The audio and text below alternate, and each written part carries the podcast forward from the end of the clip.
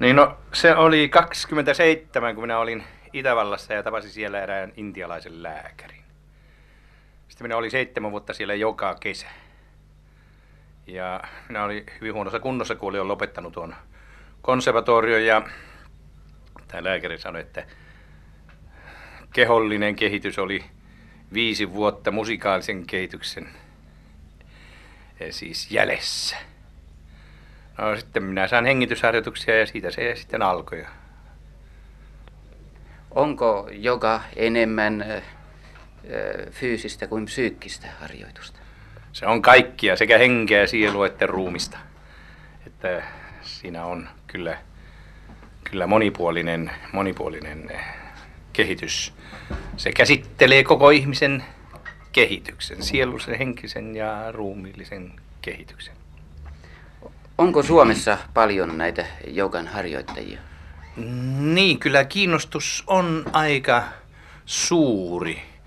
Minulla on ollut nyt oppilaita, jotka on käynyt silloin, kun minä olen ennättänyt, ennättänyt tässä pari vuoden aikana. On käynyt ja minä olen antanut sellaista pienen kurssin, noin kymmenen kerran kurssin, että pääsee vähän kärrille siitä, että saa ensiksikin tämän kehon sellaiseen asentoon ja kunnolliseen kuntoon, että sitä jogaa voi ruveta harrastamaan.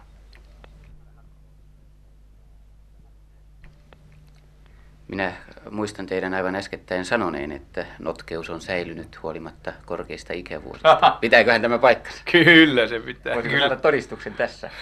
niin no eihän se tässä mikrofonissa näe, mutta kyllä minä voin todistaa sen. Minä voin olla todistajana. No niin, no sitten kun te puhutte, lisää. niin sitten minä, mitä te tahotte, että me No joku hyvin notkea, notkeutta vaativa temppu. Notkeutta vaativa temppu, no ei se niin kummallinen ole. Tässä, mutta se päällään seisominen esimerkiksi on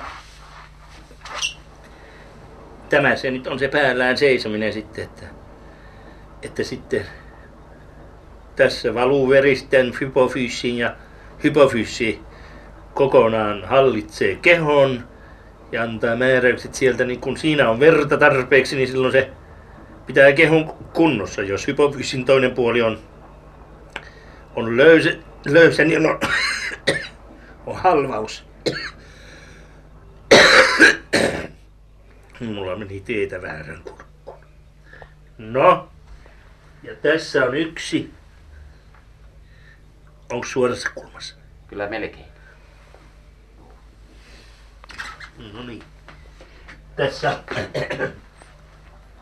niin operalaulaja Ara asettui tuohon lattialle päälleen seisomaan ja siitä teki varsin notkeutta vaativan tempun, kun hän nousi jaloilleen jälleen tässä on sitten se vaaka, jolla saa tuon, tuon, tuon mahan kuntoon, jos, jos vatsa uhkaa tulla juoksevalle tilille. Pannaan kädet koko ja pannaan näin. Niin, operalaulaja Ara seisoo nyt aivan käsiensä varassa, vaakasuorassa asennossa. Kyynärpäät tukevat vatsasta niin, että, mutta tuohan vaatii valtavasti voimaa. Kyllä tavallaan. Mutta konsti ei ole vaikea silloin, kun sen taitaa.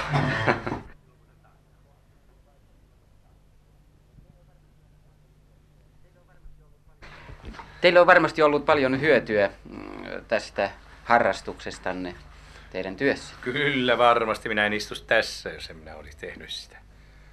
No, ehdittekö te harrastamaan vielä muitakin asioita?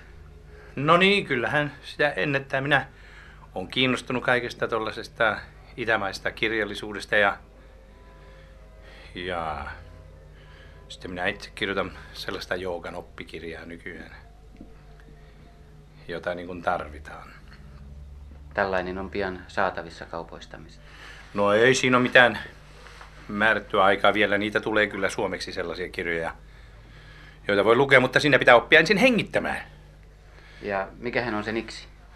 Se niksi on se, että pitää laskea hengitys kolmeen vaiheeseen. Ensin alavatsa pullistuu ja sitten kyljet levenevät ja sitten vatsa sisärinta ulos kolmannessa vaiheessa.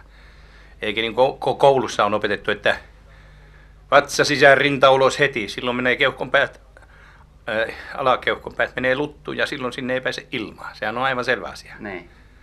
No se täytyy oppia tekemään tuo ja sitten siitä tulee hyvä.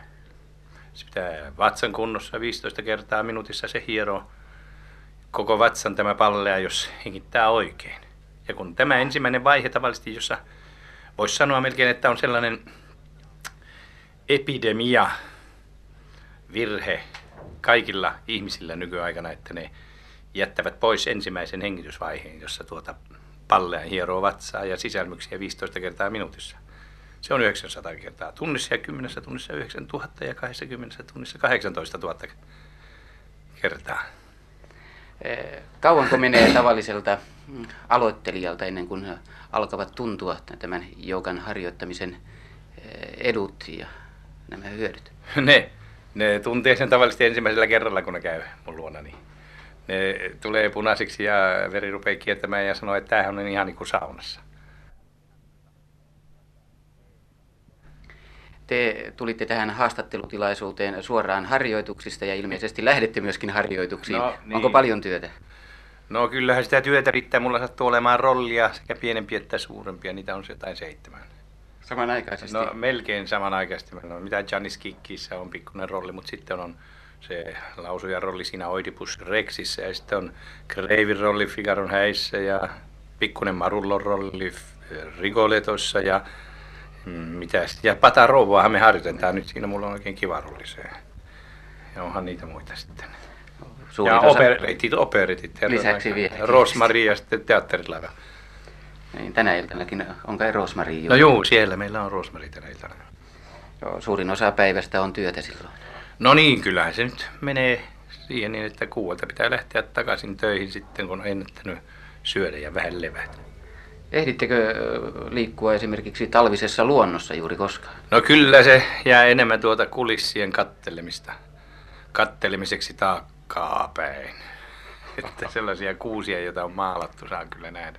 Vaikka kyllä me ikkunasta nähdään niitä lumipeitteisiä oksia kotona kun te nyt tämän merkkipäivänne olette sivuttaneet, on kai sopivaa kysyä, että mikä olisi tuollainen toive, jonka toivoisi, että täyttyisi pian. No se, mikä minä toivoisin, että täyttyisi pian, niin se on, että saisi sellaisen eräpirtin. Mutta tässä sattuu olemaan vähän vaikeuksia, että sitä ei saa kyllä odottaa. Ja kauaksi erämaahan, että saisi olla rauhassa. Niin, sellaisessa jonkun vaikka Metsälammen rannalla, sellaisen korkean kallion päälle ja missä on luonto ihan vaan puhdas ja ei ole mitään muuta kuin luonto. Ja sitten oma tyttö ja muija.